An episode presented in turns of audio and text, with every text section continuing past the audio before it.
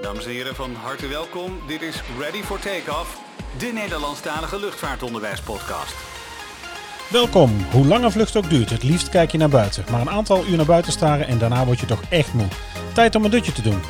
Terwijl jij comfortabel in je stoel zit, vraag jij af waar de crew slaapt. Deze week nemen we een kijkje. Fasten your seatbelts. Hier zijn Sonet en Mark. Zo nou, daar zijn we weer. Nieuwe podcast, nummer 42. En we gaan het hebben over waar passagiers niet mogen komen. Maar eerst Ja. beginnen we weer zoals altijd met het laatste nieuws. Eh, met het laatste nieuws wil ik beginnen eigenlijk met het eerste nieuwtje wat ik heb. En daar heb ik meteen een geluidsfragment bij. Let op. Moet ik nu nog. Ik moet ten eerste helemaal niks in thuis huisdier op zitten.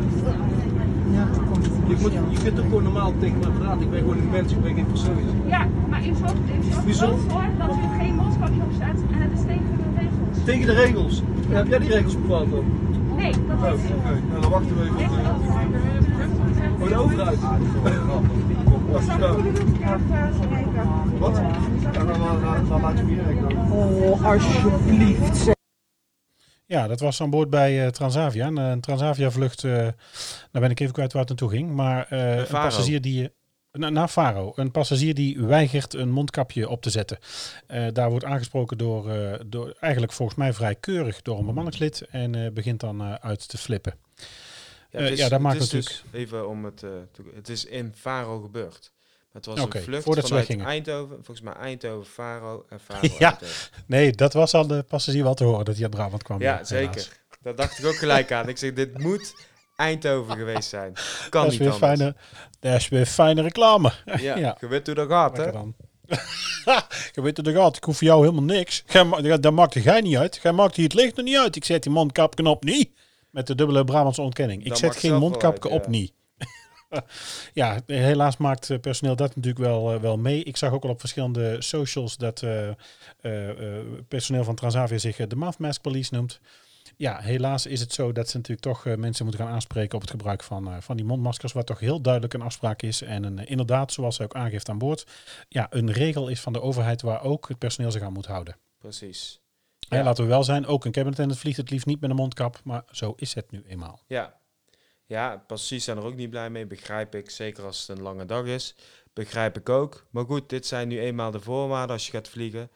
Ja, of Ja. je accepteert het, of, Of je vliegt thuis. niet. Heel simpel. Ja, Maar goed. Ehm, eh, Boeing, er is weer wat Boeing nieuws natuurlijk. Eh, het coronaseizoen is eh, nog steeds volop aan de gang. Hè. We zijn er nog steeds niet vanaf. Ook eh, fabrieken zijn daar weer inmiddels natuurlijk wel eh, weer aan de gang gegaan. Ze hebben natuurlijk ook een tijd gehad dat ze gesloten waren. En in augustus heeft eh, Boeing afgesloten met orders voor acht nieuwe vliegtuigen. Op zich is dat natuurlijk redelijk goed nieuws. Ik denk wel dat het heel erg weinig is. Het ging om twee 737 MAX toestellen. Daar is die weer, de MAX. ja het is gek Ik ben heel dat- benieuwd. Had je dus, ja, ik had dus echt niet verwacht dat van die acht toestellen dus ook nog eens twee MAX-toestellen zouden zijn. Ja, besteld door het Poolse Enter Air. Ja, die ken ik, die maatschappij. Het is, het is een charter. Ja, ja, ja, ik weet, je kijkt er heel zuur bij. Nee, het is, eh, Ja. zo goed ken ik ze ook alweer niet. Ik heb ze wel, wel eens zien vliegen. En volgens mij heb ik ze wel eens een keer op Eindhoven of zo gezien. Ik denk voor de. Koninklijke Luchtmacht. Dat zij ze hebben ingehuurd. Oh, dat, is- dat kan, dan is het goedkoop geweest. Dat kan niet anders. Ja, ja, Eh, daarnaast hebben ze ook nog bij Boeing eh, twee 777's, eh freighters overigens besteld voor EVA. EVA Air, die heb ik wel heel veel gezien in heel de wereld. Tot in Afghanistan aan toe met die, 7, die 747's. Ook. Ja. En, en nog ehm, eh, drie maxen voor een niet nader te noemen klant, meldt het bericht.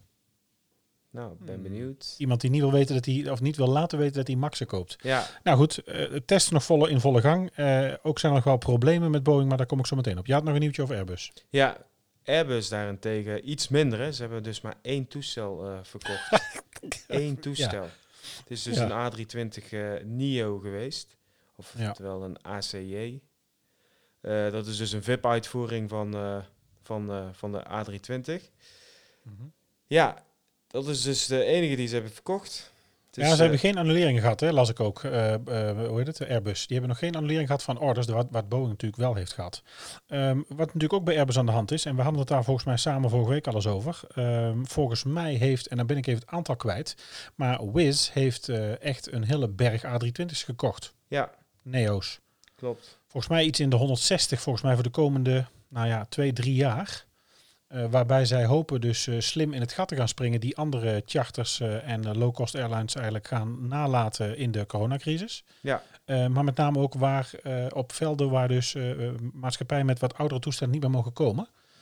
Ja, daar gaan zij dus nu gebruik van maken, heel slim. Waar zij het geld vandaan halen en hoe het komt dat Wizz Air nieuwe toestellen koopt in deze tijd. Terwijl, denk ik, Transavia, we hebben het volgens mij bij, bij ons, welkom bij ons aan boord op tv nog niet gezien. Maar je ziet het op Eindhoven natuurlijk aan de passagiersaantallen wel. Zij vliegen niet met volle kisten. Dat is gewoon niet aan de hand. Ja, ik vind het eh, knap hoe zij, eh, hoe zij hun toestellen vol krijgen. Maar het is, natuurlijk, ik denk dat... Maar wie vol krijgt, Transavia, Transavia krijgt ze niet Nee, vol. nee, Transavia niet, maar Wizz Air heeft wel iets vollere vluchten. Ja. Maar dat komt, Ja. het, is, het is goedkoper. Maar het zijn ook vaak eh, Oostblokkers bijvoorbeeld, die dan elders werken en weer even terug naar huis gaan. Dus. Ja, die moeten dus toch. ja, die moeten inderdaad gaan vliegen. Essentieel, reizen is geen Precies. vakantie. En ik denk dat dat het voordeel is van, van Wizz Air. Dat maakt echt het verschil. Kijk, Transavia vliegt natuurlijk ook gewoon op, eh, op heel veel steden waar, waar zakenlui ook gewoon komt. Maar ook Ja. heel veel op vakantiebestemmingen. Ja, dit, dit- gaan, ik ben heel benieuwd over wat het najaar gaat doen, wat het winterseizoen gaat doen, waar ze natuurlijk Ja. normaal gesproken ook bestemmingen hebben voor, ehm, voor skiën. Ik heb natuurlijk ook geen idee nog zelf eh, qua wintersport. Ik denk ook dat carnaval nog wel een probleem wordt, eh, of weer, of dat het anders moet, of hoe dan ook. Ja, normaal gesproken zou natuurlijk eh, Transavia ook weer overwinteraars gaan vliegen. Mensen die toch nog naar de zon gaan in het, in het naseizoen. En eh, mensen die op skivakantie gaan. Ja, ik hoop echt van harte voor de maatschappij dat het aantrekt of blijft trekken of blijft gaan. Maar ik heb nu toch het idee dat ze eigenlijk ten opzichte van het begin van de coronacrisis, toen alles stil stond en ze eigenlijk moesten stoppen. eh, en ze dat ook mochten, weet je nog, met het dichtvliegen van die slots. Ik heb toch het vermoeden dat ze dat nu weer wel aan het doen zijn. Want je ziet toch regelmatig Transavia-kisten vliegen. En ook naar bestemmingen dat je denkt, ja, wat, wat gaan we daar nou doen? Ja, ik zie ook op Instagram voorbij komen dat die toestellen gewoon leeg zijn. Van Ja. oud-collega's die, het, Ja. eh, die het op Insta zetten. Ja, soms hebben ze maar acht passagiers aan boord. Zeker Ja. op, eh, op Spanje. Daar is dus, de- ja, code oranje is daar nu ook van kracht. Ja, wat ga je dan krijgen? Weinig passagiers. De terugvluchten moet je voorstellen, iets 100, voller. 181 stoelen leeg, hè? Ja, Wat dat kost. ja. Ja. Ja, alleen eh, brandstof al, hè. Laat staan Ja, personeel. Eh, het is Nou, en dan heb ik het nog niet eens. eh, weet je, dat is toch natuurlijk ook de tijd. Daar worden we iedere dag mee geconfronteerd. Eigenlijk allemaal constant de hele dag. Eh, we hebben het nog niet eens gehad over uitstoot. En wat dit voor het milieu doet. Slots dichtvliegen met een toestel vol kerosine. eh 189 of 180 lege stoelen en 9 man vervoeren. ja. Ja, je kunt je toch afvragen. Ik snap dat, het, hè, dat ze de, de slots wilden behouden. Om, eh, dat mocht het aantrekken of mogen we weer reizen. Dat ze natuurlijk toe willen. Ja, ik, ja, maatschappijen moeten toch eh, gaan nadenken. En, en op andere manier gaan werken, denk ik. Ja, en ja, we hebben natuurlijk wel een groei gezien hè, de afgelopen maanden. En ja, het kan zo weer omstaan. Ja, je weet gewoon Ja, niet wat, maar de groei, het we zijn natuurlijk van, het, het, was, het was natuurlijk een groei van 0 naar iets. Het was Ja, natuurlijk eerst precies. van 100 naar 0 en nu van, van Nul- 0 naar, nou, nou, nou, ja, nee, wat zou het zijn? eens de helft eigenlijk, zo bekijkt, Nee. naar het eh, vliegaanbod. Ja, en even een correctie nog van de vorige keer. Het was toch een mevrouw uit... Oh, eh, ja, of, ja, eh, ja. Die had Dat dus is- het, nou, je eh, zegt noodluik 737, geopend. ja. Die stond Ja, dus op de vleugel van, ik dacht een 737 eh Ja. 700, maar het is dus een 800 geweest. Ja. Ik Dus, zag nog eh, een filmpje van een andere hoek en daar zag je duidelijk twee noodluiken. Twee noodluiken inderdaad. Dus ja, het is echt dus een één 800 noodluik is een eh, 700 en twee noodluiken is een 800. Ja. Ehm, nog even om bij Boeing te blijven. Problemen bij Boeing, ehm, nou ja, niet alleen bij de 737 MAX, ook de 787 had natuurlijk al problemen, maar dit gaat door. Deze keer baart de horizontale stabilisatie in de staart van de Dreamliner zorgen. Er kunnen grotere dan toegestane openingen ontstaan of zitten tussen componenten in het onderdeel. Dus in de staart, de horizontal stabilizer. Ingenieurs van Boeing ontdekten het probleem na een interne audit eh, eerder dit jaar. En het kan tot 89% van de ongeveer 1000 Dreamliners tot nu toe eh, die zijn verwaardigd eh, beïnvloeden. Dus die, daar moet naar gekeken worden. Ze gaan de problemen oplossen, in ieder geval met de Dreamliners die nu in de fabriek staan. Ze zijn nu nog aan het beslissen. Misschien zijn ze daar vandaag uit nu je luistert. Maar in ieder geval ten, laten we zeggen, het eh, in de lucht gaan van deze airport, eh, van deze eh, podcast over, over de luchtvaart, is het ehm, eh, dat ze nog bezig zijn om te kijken wat ze daarmee gaan doen. Of dat ze dus uit dienst moeten en eh, aangepast moeten worden. is nog niet Nou, bekend. daar, daar zullen veel eh, maatschappijen niet blij mee zijn. Als je kijkt naar, eh, naar een TUI bijvoorbeeld, die heeft een 767 vliegen en ook een Dreamliner. En welke zetten ze eerder in? De Dreamliner, omdat die natuurlijk wat zuiniger is. Maar het dat, nieuws, het zuinigst. ja, dat zie je bij, bij KLM zie je ook. Hè. Als je op Flightradar kijkt, je ziet dus heel veel Dreamliners vliegen, omdat ze natuurlijk zuiniger zijn. En als, ja, als ze dan Als uit je dienst moeten, dan, ja, kijk, ze hebben natuurlijk wel toestellen staan hè, die het eh, gewoon over kunnen nemen. Maar goed, het is, eh, dit is wel veel efficiënter vliegen. Pijnlijk. Om eh, de pijn iets te verzachten hè, met de Dreamliners dan. Ja, het schiet bij Ja. Boeing niet op. Ze waren er al geen reclame aan het maken, maar dit is allemaal niet, eh, nee, niet handig. Nee. Niet handig.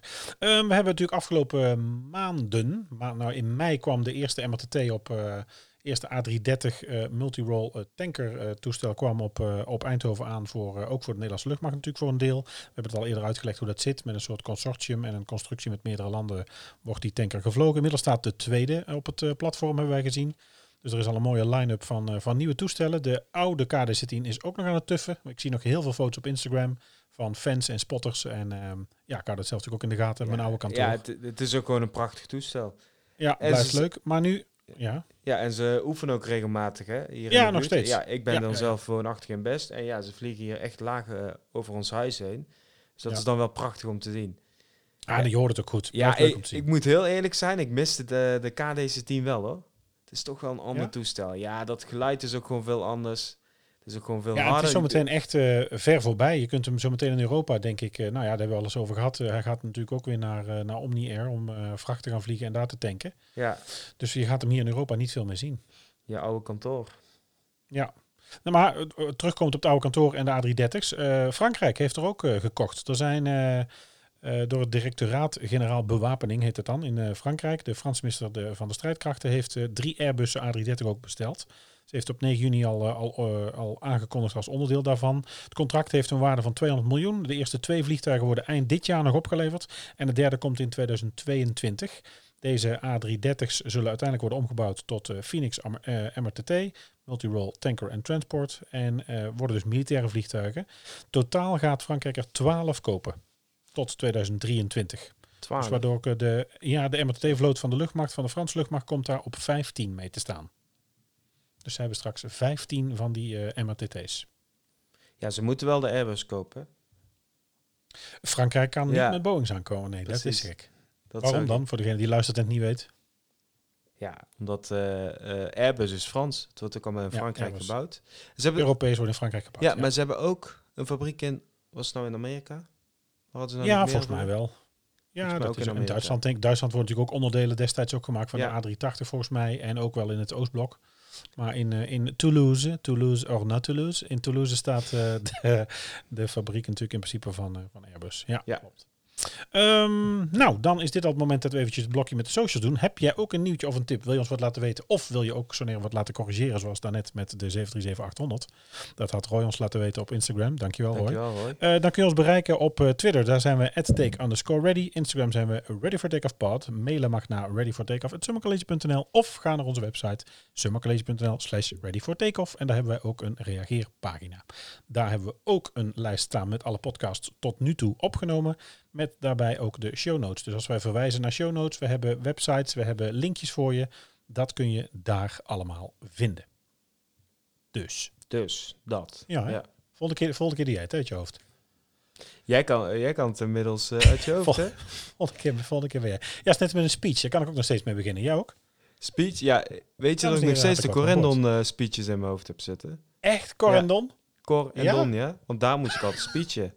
Ja, dat is nu bij mijn Echt? huidige werkgever is dat niet eh, nodig.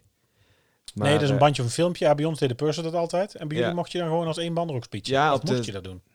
eh, bij eh, Corendon. Nou, ik was Ja? dus de Nederlandstalig aan boord. Ik heb dan voor de Oh! Turkse Corendon gevlogen en ik Ja, was ja, dan ja. de Nederlandstalig aan boord. Dus ik moest Oh. in het Nederlands gaan omroepen. Ja. Oh. En de rest kwam eh, uit, uit Turkije. Die werden dan voor een half jaar eh, in Amsterdam eh, eh, of op Amsterdam gestationeerd. Daar werd Ja. een huisje voor geregeld. En eh, ja, ik was dan de Nederlandstalige. Oh. En, want daar werd normaal en dan werd daar wel gespeecht of kwam er ook een bandje? Eh, werd de flight safety demo werd eh, dus met een bandje afgespeeld. Ja. Maar de overige omroepen moesten dus ook in het Nederlands. En dat gebeurde door Oh, mij. Ik zat ook altijd naast de purser. Tolk, tolk, vertaler. Dus ik heb het Ook met problemen aan boord. Ja, zo naar kun je even hier komen. Want eh, die passagier begrijpt mij niet. Of ik begrijp die passagier niet. Dus ik kon altijd eh, de probleempjes Ja, grappig. aan boord gaan oplossen. Wel veel van geleerd. Oh, dat Ja. is. Het is, eh, het is wel leuk geweest. Ik was, je was eigenlijk een soort van purser, maar toch Ja. niet. Ja, Nee, de verantwoordelijkheid niet, maar wel de lusten en een beetje de lasten. precies. Inderdaad. Ja. Grappig. Eh, het hoofdonderwerp. Eh, we hebben op, eh, nou ook wat ik al zei, Roy heeft ons benaderd op, op Insta, heeft ook als een voice clip achtergelaten en heeft ons benaderd op Insta met een fout. Waar we ook door zijn benaderd op, op Instagram is door Roel. En Roel vroeg ons of wij eens wat podcast wilden opnemen of in ieder geval eens wat onderwerpen konden aansnijden. En dan met name over ruimtes waar passagiers niet mogen of kunnen komen. Eh, dat was eh, enige tijd geleden een DM. En we zijn daar nu toch in ieder geval ingedoken en hebben daar wat van gemaakt. Er komen er denk ik nog meer. We hebben nog meer, laten we zeggen, op de plank liggen. Nou, dat niet, maar in ieder geval eh, in de pijpleiding zitten. Vind ik ook heel vervelend om te zeggen. Ehm, maar ehm, eh, voordat we die ruimte ingaan, is het denk ik te weten, goed om te weten om wanneer je die ruimte in mag. Want je hebt wellicht in de titel zien staan dat we het gaan hebben over de OCR. Nou, wat is nou de OCR, Sonair? De overhead crew rest. Overhead crew rest area. Maar voordat je dus in de overhead crew rest area mag, eigenlijk dus de rustkamer of het slaapkamertje voor de manning, is het goed om te weten eh, wanneer je daarin mag. En dat is best wel ingewikkeld, maar om je dat nou een klein beetje eh, toch uit te leggen, heb ik eh, de EOPS opengeslagen. De alle Europese operation regels voor luchtvaartmaatschappijen, waarin staat, nou werkelijk alles. Dat is natuurlijk de luchtvaart, van wanneer je moet aanmelden tot hoe lang je mag vliegen, hoe laat je mag vliegen, eh, ook welke cursussen aan boord moeten gegeven, hoe vaak dat moet, want jij moet binnenkort weer op cursus, uh, Sonair. Ja, ik eh, moet binnenkort weer. Dus over eh, drie weken, precies gezegd. Oh. En wat moet je dan gaan doen? Dan eh, krijg ik een refreshment. Dus dat noemen ze een recurrent. Dus elk jaar wordt Mhm. dan eh, een flight safety, de, eigenlijk de veiligheidsprocedures, die worden dan herhaald. Ja, En voor welk toestel? ik eh, vlieg op meerdere toestellen, dus dan krijg ik ze voor alle toestellen. Oh, allemaal. Want loopt jouw currency dan gelijk van iedere kist? Ja, dat loopt dan. eh, ja, je moet wel één keer in de zes maanden moet je op een toestel gevlogen hebben. Anders Ja, loop je er ik. sowieso uit. En als je Ja. dat hebt gedaan, dan krijg je dus jaarlijks gewoon een refreshment. Dus je moet dan ook echt een Ah. examen maken. En Ja, dat is bij elke airline is dat zo. Ja, Ja. maar dat is natuurlijk doordat jullie in dienst komen en op een aantal kisten begint te vliegen. Ik, bij de luchtmacht was het zo, je begint natuurlijk op de KDC-10. Dan ga je naar de Fokker 50, daarna ga je naar de Gulfstream. En dat is nooit op vaste dagen, maanden of tijden. Dus Ja. ik had meerdere keren per jaar om en non-recurrencies. Ik had niet op één datum drie toestellen. Oh ja, dat, is, eh, dat gebeurt bij Ja. ons gewoon eh, allemaal in één keer. Nou, staat dus ook die recurrencies. Ja, Ja, er staat overigens ook nog een hele leuke blog op eh, de website van KLM. Dus blog.klm.com. En dan waarom sommige vliegtuigen slaapkamers hebben. Daar kan je dus ook nog heel veel over terugvinden. Leuk artikel om te lezen, of een leuke blog. Dus eh, voor de luisteraars. ik heb hem voor een deel ook gebruikt, dus hij komt hier ook voor een Ja. deel voorbij. Ehm, nou, die recurrencies, die cursussen, alles staat daarin. En zo ook de, ehm, de tijd wanneer je moet aanmelden voor een vlucht. Daar gaan we het over hebben. De tijd wanneer je mag werken. Eh, de vluchttijd. Vluchttijd is geen duty time. Je hebt flight time en je hebt flight duty period. Eh, je hebt dus een tijd dat je vliegt. Eh, je hebt een tijd dat je in de kist zit. Blocks on, blocks off noemen wij dat ook wel. En, maar er is ook al een tijd van aanmelden. Dan begin je dus ook al met werken. Dus zodra je eigenlijk je pak aantrekt, ga je ook alweer beginnen met je werktijd. Nou, om nou een beetje aan te geven om wanneer je dus in die rustruimte mag. En voordat we naar die rustruimte gaan, willen we je gewoon even een klein beetje wegwijs maken in hoe dat nou is opgebouwd en wat er nou vaststaat met rust. Overigens, wat rust is en wat een ehm, eh, split duty is, daar gaan we het ook nog over hebben. Want dat rusten, wat jullie doen, hè, dat slapen wat je doet in de OCR, Sonair, dat is geen rust. Je gaat even af, je maakt een split duty, je mag daar even pauzeren. Daardoor kun je een langere flight duty period maken, mag je langer werken, maar het is geen rust. Het telt niet als crew rest. Daar gaan we het over hebben. Flight duty period. Dus die, eh, wat ik al zei, de, de flight duty period begint bij aanvang van de duty time en omvat. Dus daar zit in, zo staat het er dus ook al, bloktijden.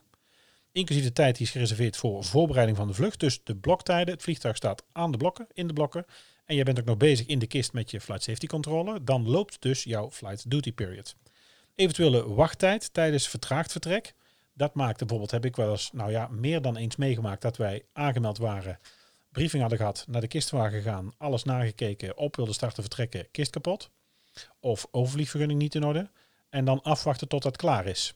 Dat kan als jij vandaag op en neer naar Kreta gaat of je gaat op en neer naar Parijs, dan kun je daar bijna een halve dag op wachten. Ja. Als wij een vlucht hadden gepland staan vandaag van Eindhoven naar Curaçao, die dus al 12, 13 uur duurt, je bent een uur van tevoren aangemeld en je rekent ook nog een half uur of een uur nadien, ja, dan zit je dus al op 12, 13 uur. Dus je kan niet langer dan 2, 3 uur wachten, anders kon deze bemanning niet meer weg. Ja, en Moest je dus terug naar huis en kon je pas de volgende dag. Of moest er versterkte bemanning mee, of moesten we ergens anders naartoe vliegen, daar wachten en de volgende dag verder. en wie hield dat bij jullie in de gaten? Eh, operations Operations. en Maar de gezagvoerder. en de gezag En de purser. En de purser, Ja, ja. wij natuurlijk zelf ook. Ja. Want je mocht daar zelf, vanwege de CRM, de Crew Resource Management, hè, speak up. eh, je mag natuurlijk eh, van alle rangen en standen aan boord mag je problemen of iets melden. Dus wij mochten dan zelf ook aangeven, ja luister tegen de gezagvoerder, dit wordt een probleem. Als we nog langer dan een uur wachten, ja, dan lopen we uit onze crew duty. Ja. Dus dat is een flight duty period. Nou, de reporting time, dus de meldingstijd, dat is dus wanneer je moet komen voor een vlucht. Daar zijn ook regels aan gebonden, voor degene die het niet weet. Eh, je hebt dus ehm, ehm, je reporting tijd. Dat is dus de tijd die voldoende tijd biedt om de vlucht voor te bereiden en andere eh, veiligheidsgerelateerde grondtaken uit te voeren. Dus daar hoort bij de briefing, daar hoort bij de controle. Zo ook voor de cockpitbemanning, de walkaround buiten, de briefing samen, ophalen van het meteo en het weer en dan naar de kist toe. En daar de walkaround en dan vertrekken. Dat zit bij die tijd in. Eh, bij die eerste geplande blok of tijd voor die flight duty period voor één of meerdere ETOPS sectoren is dat 90 minuten. Eigenlijk dus Oceanic. Intercontinentaal is dat anderhalf uur. Wij hielden Ja. bij de luchtmacht altijd twee uur aan. En 60 minuten voor alle andere flight duty periods. Dus binnen Europa, laten we zeggen, niet intercontinentaal, moet je een uur, mag je een uur maximaal van tevoren komen melden. En anderhalf uur, 90 minuten voor een vlucht over de sloot. Dan spreken ze hier dus over ETOPS sectoren. Nou, om dat nou even toe te lichten, dat is misschien heel technisch, maar dat is Extended Range Twin Engine Operational Performance Standards. Eigenlijk dus, eh, ja, als we het even letterlijk vertalen, prestatiestandaarden voor twee motoren vliegtuigen met een vergroot bereik. eh, extended range. Eh, lange vluchten, dus eigenlijk korter door de bocht zou jij kunnen zeggen. Bij alle vluchten met twee motoren die aangepast zijn om over de sloot te kunnen vliegen, moet je dus 90 minuten van tevoren melden. Met een tweemotor vliegtuig binnen Europa, met een wat kortere range, is het dus 60 minuten van tevoren. Nou, wat ik al zei, die activiteiten na de vlucht, ook dat staat vast. De tijdsperiode van 30 minuten die nodig is om alle taken van de vlucht uit te voeren na voltooiing van de laatste vlucht van een bepaalde flight duty period telt mee voor de flight duty period voor alle bemanningsleden, inclusief cabinepersoneel. Dus ook al zou jij achter in de eh, galley klaar zijn met de laatste vuilniszakken van boord halen, eh, met de toiletten nog klaarmaken, de kist moet overgenomen worden of je zit te wachten op het busje, zolang de cockpit ook nog bezig is, loopt de crew duty, de flight duty period van de hele bemanning. Ja, dus de cockpit moet dan eh, eh, moet het dan afmelden of de eindtijd doorgeven? Hoe- Zij schrijven natuurlijk hè, in het, Ja. in het operations boek schrijven zij natuurlijk de bloks en het bloks on, bloks off, de vertrektijd, de landingstijd. eh, en natuurlijk ook hebben zij daar de crew duty tijd die ze bijhouden. Ja, en even terugkomend op e-tops. Weet je waar je dat eh, op het vliegtuig terug kan vinden? Op eh, de eh, klepjes van het neuswiel volgens mij. Ja, klopt. De deuren van het neuswiel, daar Ja. staat eh e-tops. Klopt. Ja. Dus voor de luisteraars, mocht je een keer een groot toestel zien staan, zoals een 777, of twee motoren dan, een 777, misschien een Dreamliner of, of een A330, let even op het neuswiel. Of op de kleppen boven, neuswiel. boven, boven het neuswiel. Ehm, de maximale flight duty period. Eh, en als ik fouten maak, moet ik zeggen, hè, want je hebt dat natuurlijk ook. eh, hoe, hoe weet jij dit allemaal? Hoe houden jullie dit bij? Eh, bij ons staat het allemaal in de iPad. Dus dan, we hebben hele simpele metertjes staan waar je, dus dat, waar je dat precies op kan zien. Wat dus Voor ma- jouw vlucht als je op pad gaat. Ja, ook tijdens je vlucht. Alles kun- dat wordt gewoon automatisch eh, bijgehouden. Want het wordt dus ook, eh, voor mijn beleving en voor de luisteraars, dat wordt, jouw iPad staat sowieso alle gegevens in. Je hebt tegenwoordig, ik sliep nog met twee manuals te slepen en met een speechboek en dat soort fratsen. Ik ben toen begonnen in mijn eindtijd, zeg maar, met een, met een iPad. Nou, dat was al voor de afdeling en voor iedereen, eh och jee, wat gaan we nou doen? Ehm, maar in jouw iPad, eh, zodra jij gaat melden of jouw vlucht, jouw flight duty period begint, gaan daar ook daadwerkelijk fysiek klokjes lopen? Ja, dat wordt allemaal heel goed, heel netjes bijgehouden. Ja, Oké, dat is wel, dat is wel handig. ja Nou, het is echt maximale- simpel om eh, af te lezen. Het is eh, maar wordt Ja, natuurlijk wel door, door, door de cockpit hè, en door de pursers in de gaten gehouden. Maar Ja. wij kunnen dat ook altijd voor onszelf gaan checken. Het is overigens, als je die EOPS eh, gaat lezen, en ik zal straks een linkje in de show notes zetten. Het is echt eh, natuurlijk, eh, laten we zeggen, luchtvaart en technisch Engels. eh, op- met eh, hoogdravende zinsopbouw. Dus het is echt wel even, het leest niet lekker weg, zeg maar. Het is geen romannetje. Maar dat merk je ook wel aan hoe, wat ik hier, eh, laten we zeggen, reproduceer. Ehm, de maximale flight duty period is 13 uur. Hè? Maximale 13 uur, werktijd op een dag is dus 13 uur. Deze 13 uur worden verminderd met eh, 30 minuten voor elke sector vanaf de derde sector. Dus als je dus die eh, sectoren gaat vliegen van die ETOPS, eh, laten we zeggen, eh, reductie. Die flight duty period reductie voor het aantal sectoren is 2 uur. Je mag dus 13 uur totaal op een dag werken. Wat wij wel eens hadden is dus, wij hadden volgens mij 15 uur gepland werken in de MAROPS, de militaire JAROPS eigenlijk destijds. En dat was 15 uur gepland, 16 uur ongepland. Dus je kon nog een uurtje uitlopen aan vertraging of als iets tegen zat. Nou, je flight duty period, eh, als je dus je, je moet eigenlijk zo zien, dat is misschien het handigste, dat is een beetje Jip en Janneke. Je hebt dus die flight duty period, je hebt die 13 uur dat je mag werken. Je hebt die, eh, dan heb je dan recht op een bepaalde rust daarna. Of een split duty, komen zo meteen op. Maar die rust daarna neemt alleen maar toe als er veranderingen zijn, als het minder dan gewoon is. Laten we zeggen, je hebt een werkdag van 13 uur, er zit wat aanmeldtijd bij, stel er komt vertraging bij, mag je ongepland vaak nog een uurtje erbij maken. Dus je mag die 13 uur, daar mag nog een 14 uur bij als uitloop. En de rust die je krijgt is eigenlijk gebaseerd op alles wat er tijdens de vlucht gebeurt, ook wat gepland is. Dus tijdzones komt er rust bij. Uh, meerdere dagen komt er rust bij. Tijd van de dag moet je melden voor een bepaalde tijd. Dat was bij ons in ieder geval wel zo. Moet je melden voor 8 uur, heb je recht op meer rust. Meld je na 8 uur, heb je recht op minder rust tijd na de vlucht. Nou, waar is dat nou op gebaseerd? Dat komt eigenlijk door het, uh, het window of circadian, circadian low. Um, wat nou het window of circadian low is, de WOCL, WOCL, Whisky Oscar Charlie Lima, is de bepaalde uren van de 24 uur cyclus. Dat wil zeggen eigenlijk tussen 2 uur s'nachts en 6 uur s morgens. Voor mensen aangepast aan een normaal slaapwaakritme en een normaal uh, nachtritme. Uh, dat venster, zoals ze dat dan noemen, dat window, dat venster van circadiaans laag, dus het window of circadian, circadian low, wordt geïdentificeerd als de tijd waarop het lichaam is geprogrammeerd om normaal gesproken te gaan slapen. En waarbij dus je alertheid en je prestaties zouden afnemen. Maak je dus veel tijd tussen twee uur s'nachts en zes uur s morgens, komt er aan het einde meer rust bij. En heb je dus ook recht op meer, nou laten we zeggen, split, afgaan, rusten, pauze in het vliegtuig. Snap het nog? Ik wel, maar... De, de, de maximale uh, flight duty period uh, uh, verder verlaagd met 100% van de overschrijding van het window of circadian low. Deze vermindering bedraagt maximaal 2 uur. Nou, als je dan kijkt wat, wat rust is en wat voorgeschreven staat, dat staat overigens in de EOPS, maar ook de FAA schrijft voor dat alle vliegtuigen die bemanningen voorzien van tenminste één rustruimte voor de manning en één van de categorie van de klasse afhankelijk van de lengte van de vlucht. Want dat is ook nog belangrijk. Er zijn drie klassen uh, hoe je moet kunnen rusten. Dat wil dus zeggen weer, die range, die ETOPS sectoren voor dus een klasse 3 vlucht, een korte vlucht, is uh, voor deze klasse hoeven ze alleen maar een economy stoel klaar te hebben staan die achterover kan leunen en eventueel een voetensteun om uh, voor stewardess om te gebruiken, meestal achter in het vliegtuig en dan heb je geen privacy. Oftewel een klasse 3 nou, nou ja, laten we het even laten we zeggen, rustplaats voor een korte vlucht is dus niet meer dan gewoon een stoel met hooguit een voetenbankje. Een klasse 2 rustruimte, dat is voor middellange afstanden, daar moet je een volledig vlakke stoel in business class kunnen hebben met een gordijn. Voor privacy. Volledig plat kunnen liggen, slapen en dus de hele vlucht zo meemaken. Voor dat, lange afstand. Ja? ja, moet dat dan per se een, uh, een business class stoel zijn? Ja, want een normale gewone stoel kan natuurlijk niet helemaal plat. Je moet dus een, tegenwoordig een flat bed hebben. Je moet maar plat kunnen liggen en er moet een gordijn om je heen getrokken kunnen worden. Ze kunnen natuurlijk ook gewoon een widebody inzetten op een uh, middellange afstandvlucht. Dan heb, dan heb je gewoon een OCR. Dan heb, ja, dan heb je een OCR. Dan kun ja. je gewoon in die OCR waar we het zo meteen over gaan hebben. Um, dit zie je wel vaak, hè, die, uh, die klasse 2, dat zie je vaak met bemanning die wordt opgestuurd. Uh, die ergens mee heen gaan en daar een dag later of later op die dag nog zelf zullen gaan vliegen. Ja. Dan doen ze het vaak wel af met een, een, een, een middellange afstandsvlucht, een vlakke stoel in business.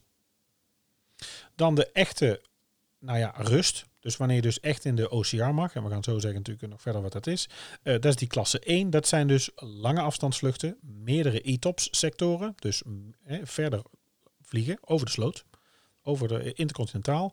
Uh, een volledig privégedeelte met stapelbedden of platte bedden weg van de passagiers. En dat is dus de zogenaamde OCR, die Overhead Crew Rest. Snap het nog? Ja, klasses.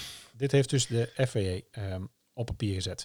Nou, waar het nou belangrijk wordt met die rusttijden, met die basisrust, wat ik al zei, uh, twee uur, vier uur, uh, elf uur uh, vliegen. als je dus bij aanvang van een, van een flight duty period met een verlenging in de periode tussen 10 uur s avonds en 5 uur s morgens, is de maximale flight duty period bijvoorbeeld maar 11 uur en 45 minuten. Dus hoe later je op de avond vertrekt, hoe korter je ook mag vliegen. Oftewel, het is dus eigenlijk gewoon zo, korter de bocht zou je kunnen zeggen, hoe groter het risico wordt, hoe hoe, uh, hoe minder jouw reactietijd is, hoe minder jouw alertheid is, hoe korter je mag werken. Hoe fitter je bent, hoe langer je mag werken, hoe verder je mag vliegen. Dat is eigenlijk een beetje, Als je het kort, flauw, hè, tussen haakjes eh, samenvat. En dan moet de maatschappij voor een aantal ehm, ehm, rustmomenten zorgen. Nou, en dat is interessant. Tenminste, dan, dan komt er duidelijk boven tafel wat er dus nodig is. En waar we het over gaan hebben, eh, dat uitbreiden van die dienst. Dus jou langer laten vliegen dan die 13 uur. Of een langere flight duty period maken van die 13 uur. Verder vliegen. Eh, dan moet de maatschappij dus een aantal dingen doen. Dan, moeten ze dus, dan kunnen ze gebruik maken van gesplitste diensten. En die gesplitste diensten, daar gaan we het over hebben. Dat is namelijk het verlengen van de maximaal mogelijke flight duty period. Op basis hè, van de lengte van een pauze. En die staan dan, zoals dat hier heet in paragraaf 7.9 van de eh, par- subpart Q van de EOPS, moeten er een aantal voorwaarden zijn.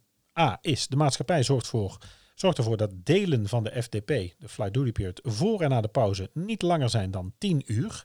En dat de totale flight duty period, zoals verhoogd in overeenstemming met de bovenstaande tabel, nou die zien we dan niet, niet meer is dan 20 uur en 30 minuten. B. De luchtvaartmaatschappij zorgt ervoor dat de gesplitste dienst niet wordt gecombineerd met een vergrote of dubbele bemanning. Hè, dus als er dus meerdere mensen mee zijn, als je versterkt op pad gaat, augmented crew, ehm, dan mag je niet combineren met eh, gesplitste dienst. Dan moeten we allemaal gewoon werken en gewoon allemaal gewoon rust krijgen. Ze mogen dan niet jouw werktijd verlengen. Dat moet dus evenredig verdeeld worden over die hele bemanning. En dan punt C, dat is interessant. Indien de pauze vier uur of meer bedraagt, of de pauze drie uur of meer bestaat, tussen de periode van 10 uur s avonds, 6 uur s ochtends lokale tijd op de plaats waar deze plaatsvindt, moet er voor geschikte accommodatie gezorgd worden in alle andere omstandigheden eh, voor passende faciliteiten. Oftewel, dan moet er dus een OCR in zitten. Men moet dus, als je dus bepaalde crew duty tijden wil maken, flight duty periods, moet je dus kunnen rusten, kunnen pauzeren. Ja? Ja. Slaap vallen.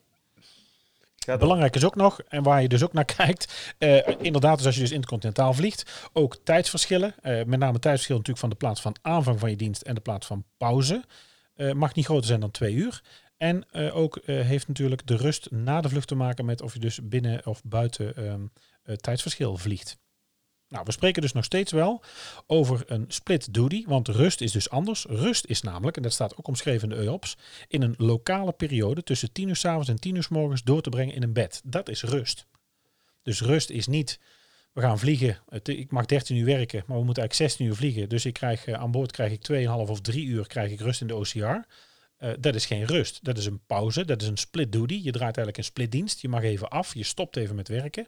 En daarna mag je dan weer ietsje langer door. Om vervolgens ter plekke wel weer wat langer rust te krijgen. Want je hebt in een bepaalde tijd, door bepaalde tijdzones gevlogen voor een bepaalde vluchtduur.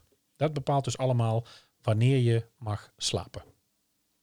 Nou, dat dus wat er in de Europese en eigenlijk ook eh, Amerikaanse slash wereldwijd geven, wereldwijde regelgeving staat. Nou, dan de OCR, Soner. Eh. De OCR, eh, zoals de naam al verklapt, is, een, eh, is in de cabine te vinden, want er staat dus overhead crew rest, oftewel dus boven het plafond. Hij zit overigens ook wel eens ergens anders, maar daar komen we zo meteen ook nog wel op. Ehm, kort door de bocht zou je dus ook weer kunnen zeggen dat voor een vlucht langer dan 10, 10,5 uur is de bemanning wettelijk verplicht om te rusten. Dit geldt trouwens, hè, want wij zijn natuurlijk hier een luchtvaartpodcast en wij zijn natuurlijk zelf dan wel stewardessen. Maar dit geldt natuurlijk ook voor, voor, de, voor de piloten. Zeker voor de piloten. Niet dat wij, dat wij minder eh, ru- rust hebben op, eh, eh, recht hebben op rust, maar zij natuurlijk in ieder geval. Voor hen geldt dat ook. Ook zij hebben een, een, een OCR of een, een rustruimte. Nou, vaak is die OCR ehm, ja, toegankelijk dus met een klein deurtje. Daar zit een, volgens mij een codeslot op, denk ik zo neer. Elektrisch slot. codeslot. Dus ja. je kunt daar zomaar niet in. Wie weet die code? Of hoe krijg je die te horen? Is dat overal hetzelfde? Het is eh, overal hetzelfde, alleen de Of mogen we daar hier niks over zeggen? Nee, daar ga ik niks over zeggen, nee. Nee, maar ik bedoel, we, kunnen wel zeggen dat het in ieder, ieder vliegtuig, iedere kist heeft dezelfde code. Het is niet Ja. dat het per vliegtuig anders is. Nou, vaak verwarren passagiers dus de deur van de OCR ook eh, met, met de wc-deur.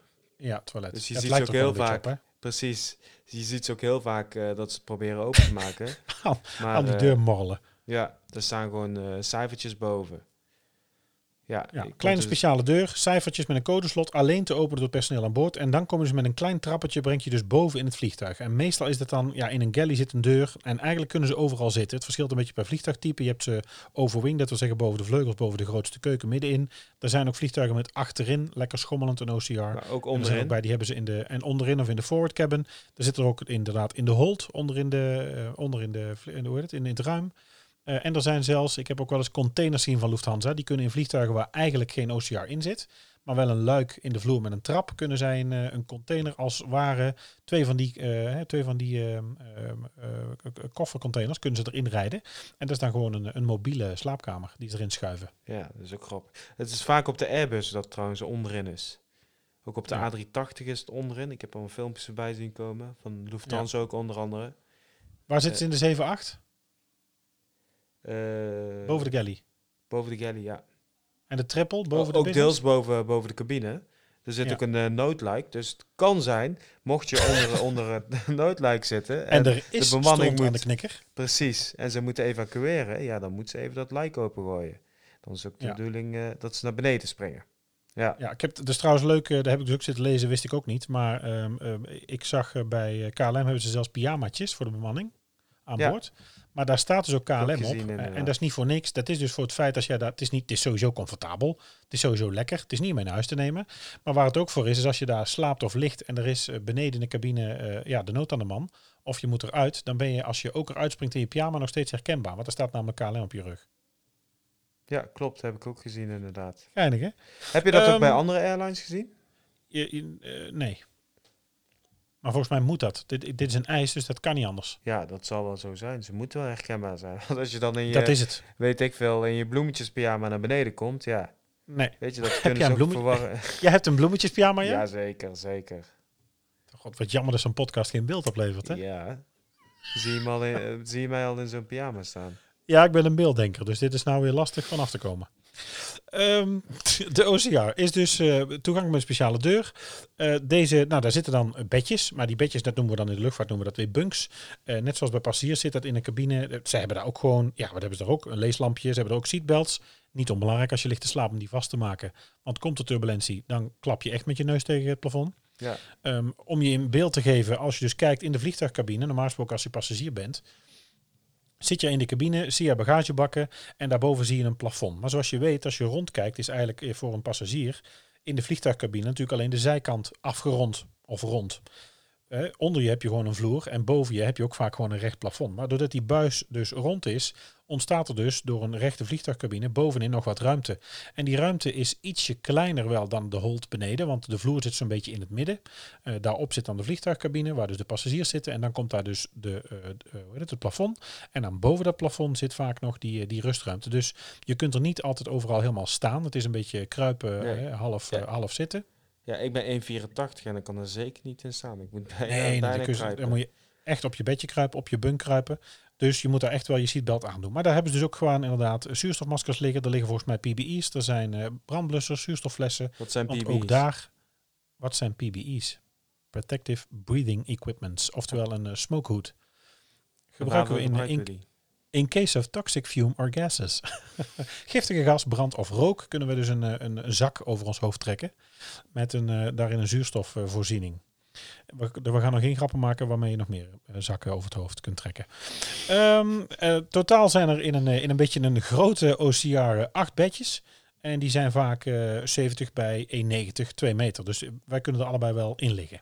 Ja, het is, het is niet heel, heel breed, heel wijd. Maar je kan er zeker in, in gaan liggen. En ik kan er zelfs heel goed in slapen. Er zijn collega's die daar echt niet in kunnen slapen. Ik kan ik- niet slapen in een vliegtuig. Ik slaap heerlijk in die OCR. Ik heb eigenlijk daar, want ik kon daarvoor ook nooit slapen in een vliegtuig. Maar ik heb Nee. eigenlijk leren slapen. Maar zet jij oordoppen ook op of zo? Of heb je Nee, een masker? Of lig je ook als Batman te slapen? Stel je voor dat er een eh, evacuatie is of er worden dingen geroepen, dan moeten wij natuurlijk wel eh, de geluiden op kunnen vangen. Daarom mag je dus geen oordopjes eh, Nee. in doen. Maar eh, ja, ik slaap. En sommige collega's die kunnen zelfs, als er, als er turbulentie is, nog beter slapen. Ja, dan word Ja, je een beetje eh, slaap geschommeld. Ja, eh, als het gaat schommelen, ik ben een lichte slaper, dan, dan schiet ik zo weer wakker. Maar collega's die kunnen dus ook heel fijn op turbulentie gaan slapen. Ja, Ja, als passagier slapen heb ik dan wel eens gedaan, maar dat zijn echt van die hazenslaapjes, weet je, een half oog Ja. open en bij alles, toch alles nog horen. en- ja.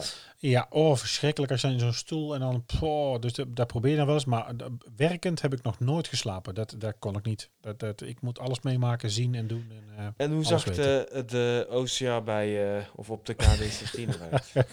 dus dan ga je nou gewoon een vraag stellen waar we het altijd op weten. Ben ik ook een rat.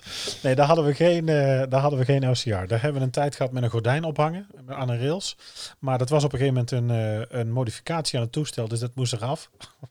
Want daar was dan geen toestemming voor en dat was dan weer niet echt. Nou, toen moest het aan mijn klittenband. Uiteindelijk hadden wij daar eh, in die, in die KD10 hadden we voorin hadden we twee, nee even kijken. Twee of drie rijen denk ik. Ik even nadenken, ik denk drie.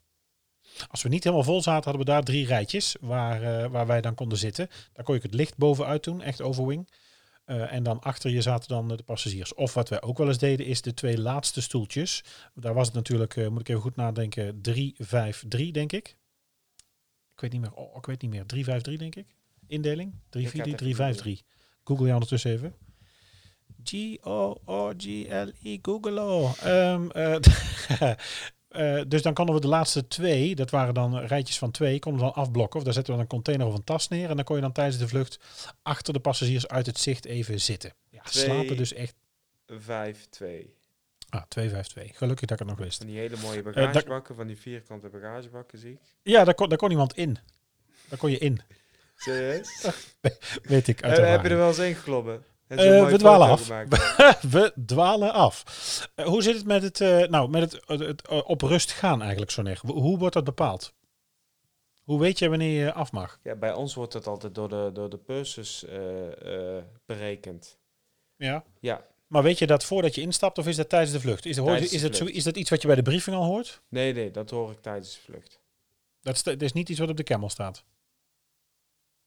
Ja, maar dan weet je nog steeds niet hoeveel, eh, hoe lang je precies eh, afgaat. Kijk, je hebt natuurlijk wel een minimum, hè? maar als je meer tijd Ja. over hebt, dan kun je ook iets langer afgaan. Dat is Ja, natuurlijk dus als de afhankelijk van... als Ja. de service vlot gaat, mag je ook wat langer wegblijven. Precies. Ja, het is afhankelijk van eh, afhankelijk met wie je vliegt. En weet je, als daar de tijd voor is en het is een rustige vlucht, waarom niet? Kijk, het kan ook een hele drukke vlucht zijn. Dan kan het ook zijn dat ze daar niet voor kiezen om Nee. extra af te gaan. Want als, als passagiers veel wensen hebben, ja, weet je, we moeten natuurlijk wel aan de wensen kunnen voldoen en eh, de juiste service kunnen verlenen. Kijk, als het gewoon heel rustig is, ja, dan, dan gebeurt Ja, wat dat betreft is het eigenlijk gewoon een klein vliegend restaurantje natuurlijk. Je kijkt een beetje naar wat voor passagiers je vandaag binnen hebt. Zijn ze veel eisend? Eh, is het een bepaalde cultuur? Is het een bepaald land? Is het een bepaalde groep passagiers? Willen ze veel service of hebben ze eigenlijk niks nodig en slapen ze vooral? Ligt natuurlijk ook heel erg aan het tijdstip van de dag. ja, Midden op de dag, ook al is het een lange vlucht, midden op de dag slapen is natuurlijk ook voor jezelf lastig. Is ook vaak maar de vraag of het verstandig is als je bijvoorbeeld een vlucht maakt Amsterdam naar LA die vrij lang is om dan te gaan liggen slapen. Want als je daar aankomt is het vaak nog dat de dag eigenlijk nog langer doorgaat. ja. Enerzijds kun je dan wat beter rust hebben. Anderzijds had ik er altijd last van dat ik dan weer s'nachts minder goed slaap in de Amerikaanse nacht. Maar ja, goed, dat is maar net weer wat je zelf ook fijn vindt. ja, Ehm, precies. Ik zei net al, die, eh, die OCR's, die rustruimtes. ehm, voor cabinebemanning dus in ieder geval boven de, boven de cabine. En voor de cockpit vaak achter eh, de cockpit meestal. Ook wel eens in het plafond, ook wel eens in de hold. Maar ook wel eens een kleine kamer recht daarachter. Zelfs in kleine vliegtuigjes, eh, zelfs bij Gulfstream heb ik wel eens gezien, ook in Amerika, dat ze ook daar recht achter de cockpit een klein kamertje hebben. Eh, Oh. je hebt daar het, ja, ja, de cockpit. Dan heb je meestal de entry door aan de linkerkant. Rechts heb je dan alle circuitbreakers en de power generators. Daarachter kwam dan het toilet. En dan kun je daar dus ook nog voor kiezen, vooral als je een wat langere hebt. Want ik bedoel, in onze, in onze G4 kon geen, eh, kon geen toilet, of oh, geen toilet, geen rustruimte voor bemanning in. Maar vlieg je een 550 of een, eh, of een nieuwe 6 of een 650, dan kun je natuurlijk wel gewoon eh, ruimte inruimen voor een, voor een rustruimte voor vliegers ook. Dat is op zich wel grappig. Ehm, zij hebben er dus ook, dus meteen achter de cockpit. Overigens, ramen meestal niet, hè? Zitten bij jullie ramen de OCR? Nee, Daar niet, nee. bovenin. En alleen dus zo'n rustruimte voor vliegers, recht achter de cockpit of in zo'n eh zo'n 747 Fighter. Daar heb je ook nog wel eens eh, in de bubbel bovenop, eh, in het upper deck, heb je ook nog wel eens een rustruimte. En daar kun je nog wel eens een raam hebben. Dus dan zou je nog, eh, nog buiten kunnen kijken. Wat ja. eigenlijk ook wel grappig is om te zien als je een toilet hebt met een raam. Dat heb ik ook wel eens Ja. voorbij zien komen. Ja, ik, nou, ik, ik heb wel eens een toilet gehad met een raam, maar dan zat dat wel dicht met zo'n raamluik wat niet open kon. Oh, En heb, ben je bang dan als jij op het 10 kilometer staat te plassen, dat iemand Dat dan iemand toch dat binnenkijkt. Ja, misschien komt er een F-16 eh, langs gevlogen. Ja, daar komt bij de K16, bij de K16 natuurlijk wel. Ja, die Even momenten heb jij wel meegemaakt. Ja. Ehm, nou, die rustruimte, we zijn het eigenlijk al. En, en dat heb je natuurlijk ook in de, in de titel van, eh, van de podcast gezien. Die rustruimte voor bemanning, als je daar zelf wil gaan kijken. Ja, helaas, dat mag dus niet. Want volgens eh FWE en eh, de EUOPS voorschriften is de rustruimte voor bemanning in feite te alle tijden verboden voor passagiers. Vandaar dus ook dat er dat, ehm, ja, dat codeslot op zit. En dat is dus niet alleen ehm, voor privacy redenen. Eh, je moet je voorstellen, het is natuurlijk niet fijn om wakker geschud te worden voor iemand die nog een, eh, een drankje wil of een paar nootjes. Maar eh, veel van die bemanningsruimte, wat ik ook al zei, er zijn erbij die in de hold zitten, in het ruim. Er zijn erbij die natuurlijk boven in de cabine zitten. En om die te bereiken moet je vaak een trapje af of kleine ruimtes door. En dat wil je niet dat passagiers dat gaan doen. Dat is gevaarlijk. Nee, daar zijn wij ook altijd heel streng in. Het is, ik zag tijdens de voorbereiding... ja, ja, sorry dat ik sorry. je onderbreek. Nee, krijg ja, regel- op regelmatig afstand, de vraag van, eh, ja, gaan jullie ook slapen op deze vlucht? Of ja, waar slapen jullie dan? Slapen jullie dan in een Ja. business class? Dan vertel ik dat we slaapruimtes hebben, bovenin. Ja. En dan zijn ze Oh, altijd ik heel erg kijken? verbaasd. Ja, en Ja. eh, zou ik het mogen zien? Nee, helaas. Dat mag helaas niet. Maar Nee, luister podcast 42 van Ready for Ja. Takeoff, de luchtvaartpodcast. Dan kom je Ja. het te weten. Pew, pew. precies. Eh, ik kwam in de voorbereiding tegen, dat wou ik zeggen. Ik weet niet of je die ooit wel eens gezien hebt. Jij, wij kunnen die nu samen zien. Eh, de rustruimte in de 777-300 van American Airlines. Die zit dus verstopt in een luik. Dat ziet eruit als een bagagebak. Dan trek je een bagagebak open. Daar klap je een trap uit. En dan kun je dus zo naar de Oceanic eh, Crew Rest Area toe. Oh, grappig. Grappig hè? Bij ons zou dat ik zal kijken dat ik die op de social set... Die, ja, ik zal kijken dat ik hem bij de social set die bij de aflevering horen. Leuk, hè? Heel leuk. Nou, dat dus eigenlijk eh, in een eh, kleine, wat was het, 46 minuutjes tot nu toe eh, over rust, rusttijden en met name de, de crew resting areas. Dus eigenlijk het, het verzoek van Roel waar passagiers niet mogen komen, in dit geval om mee te beginnen, die Oceanic Crew Rest Area van, ehm, eh, van een vliegtuig. De rustruimte voor cabine en cockpitpersoneel. Nou, wil je nou meer weten, dan zal ik een, ehm, een linkje plaatsen. En ik heb dat gevonden, flighttimelimits.com van de EOPS. Eh, en die zal ik in, eh, eh, in de show notes zetten. Wil je meer weten overigens nog, en dat heb ik ook gekeken, is wel leuk. hij is ook heel bekend in de vliegwereld, Pilot Joe. Een, een, volgens mij een, ja, het lijkt een Amerikaan, maar als ik hem hoor, dan klinkt hij een beetje Duits. Een, ehm, een, een vlieger die, die heel veel vlogt. En die heeft ook een, een vlogje opgenomen over ho- hoe zijn rust is opgebouwd en waar hij mag en moet slapen. Dus dat is ook nog wel leuk als je het wil zien. Die zal ik in de show notes op de site zetten. Heb je nog een aanvulling, een vraag, een opmerking, een nabrander voor vandaag, Soner? Nee, we hebben verder eh, alles een beetje behandeld, hè? Ja, hè? we hebben wat nieuws Interessant gehad. onderwerp, ja. Was Ja, ik hoop het wel. Ik hoop dat ik het net gehad. Het was wellicht wat warrig, of het is in ieder geval wat veel wat in zo'n eh, in zo'n EOPS staat, die regels. Maar goed, dat is ook een beetje warrig. Dat wil zeggen, dat is wel heel duidelijk. Maar voor een leek is dat lastig te begrijpen. Wij praten natuurlijk heel makkelijk in afkortingen en in, eh, in allerlei vaktaal. Dus dat is vaak lastig te begrijpen. Eh, maar we proberen dat zo goed mogelijk in ieder geval uit te leggen. Nou, dan denk ik dat we een heel eind zijn voor vandaag. Volgende keer, ehm, wat we volgende keer gaan doen, nou, dat wil ik eigenlijk nog niet zeggen. Daar ben ik mee. We zijn volop eh, in de voorbereiding en ik ben nog mee bezig, ook met het interview. eh, jij ook. En we gaan dat eh, bij ons op school, denk ik, in de mock-up doen als het een beetje uitkomt. Volgende week dinsdag. En dan komt die donderdag weer eh, online. Maar goed, je luistert podcast, dus wie weet is het nu eh, december 2024, dinsdagmiddag. Eh, dus dat weet je niet. dat weet je niet. Maar wat we ook nog gaan doen, en let daar een beetje op voor ehm, deze week op onze socials. We hebben een door at by Q-Cups eh, custom-made Starbucks beker. Een hard plastic. Hard plastic klinkt onvriendelijk. Kunststof. Plastic is een beetje alsof we Chinese rotzooi weggeven. Nou, in ieder geval een kunststof beker. Zo'n Starbucks beker. Een, een, een, een harde. Reusable. Godsamme. Wat, wat zullen we het noemen? Reusable. Een reusable eh hardtop custom-made Starbucks beker van Ed by Q-Cups. En daar hebben wij het logo op laten zetten van onze podcast en de tekst Proud Listener. Dus eh, voor de trotse en eh vervente vaste luisteraar van onze podcast, hou de socials in de gaten. Want we zullen samen wel even een giveaway opnemen en dan kun je die beker winnen en die sturen we naar je op. Ja. Goed. Leuke actie. Oké. Heb je ideeën, vragen, wil je reageren? Dat kan natuurlijk altijd op de socials of stuur een reactie naar readyfortakeoff.summercollege.nl. Ga naar de site summercollege.nl slash readyfortakeoff en beoordeel ons in Apple Podcasts. Dit helpt ook om voor anderen. Zo net tot volgende week. Tot volgende week. Dit was Ready for Takeoff. Denk aan je persoonlijke bezittingen, volg ons op onze socials, vergeet je niet te abonneren en tot de volgende keer.